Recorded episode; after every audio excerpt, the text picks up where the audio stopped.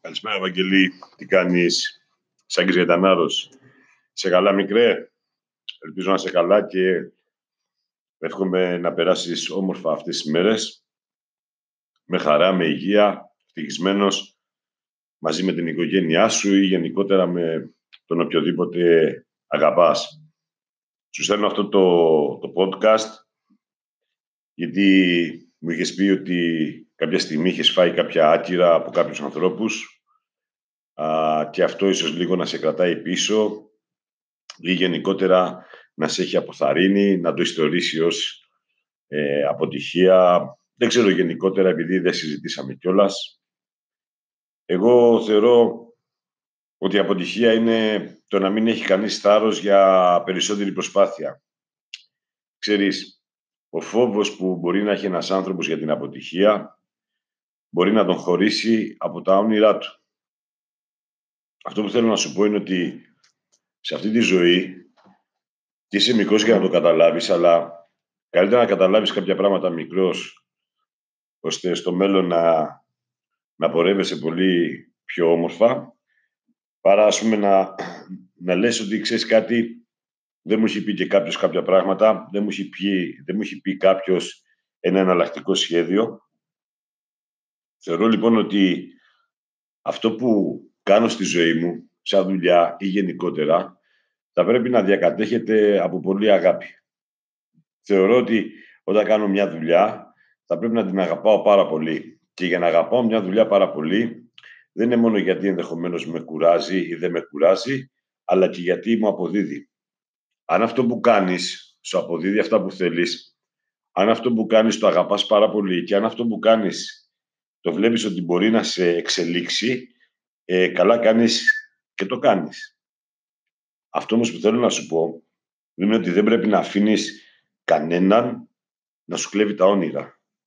Είναι πολύ σημαντικό γιατί είσαι ακόμα μικρός να μην αφήνεις κανέναν να σου κλέβει τα όνειρα. Σου είπα ότι εδώ είναι μια διαδικασία προσωπικής ανάπτυξης.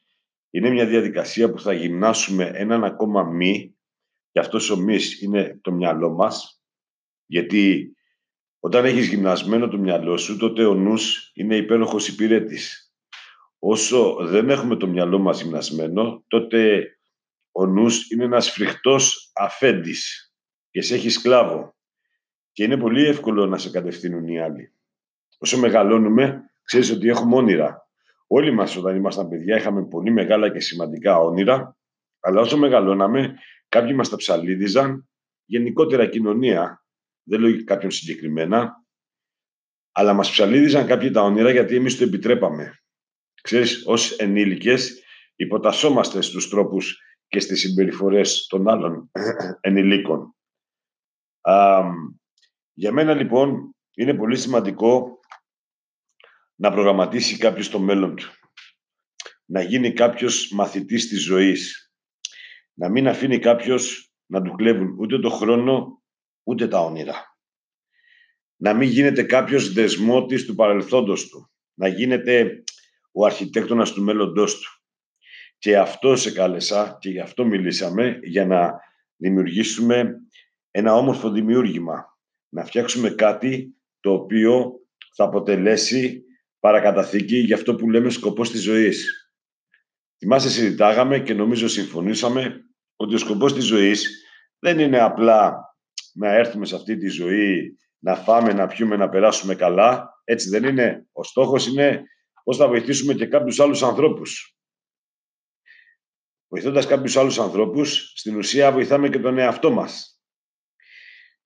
Η μεγαλύτερη δυστυχία για την ανθρώπινη φύση, και θέλω να το καταλάβεις καλά αυτό, είναι ένας άνθρωπος να κάνει πράγματα τα οποία είναι υποχρεωμένος να κάνει. Το 95% του κόσμου κάνει πράγματα γιατί είναι υποχρεωμένος να τα κάνει. Κανείς δεν είναι ελεύθερος εάν δεν είναι κύριος του εαυτού του, έλεγε ο επίκτητος.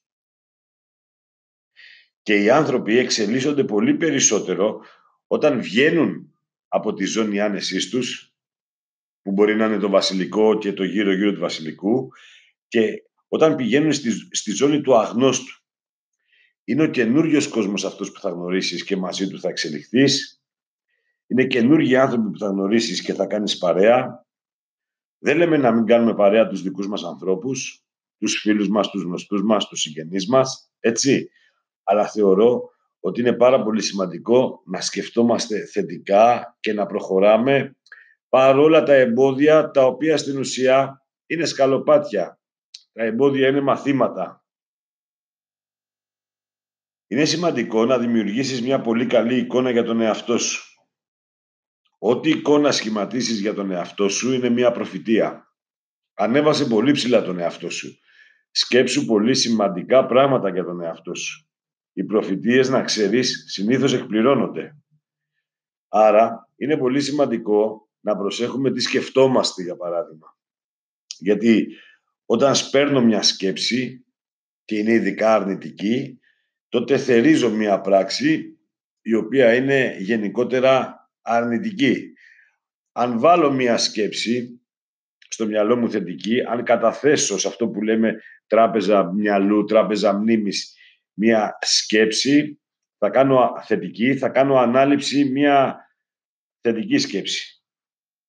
Θέλω λίγο έτσι αυτά να τα, να τα σκεφτείς.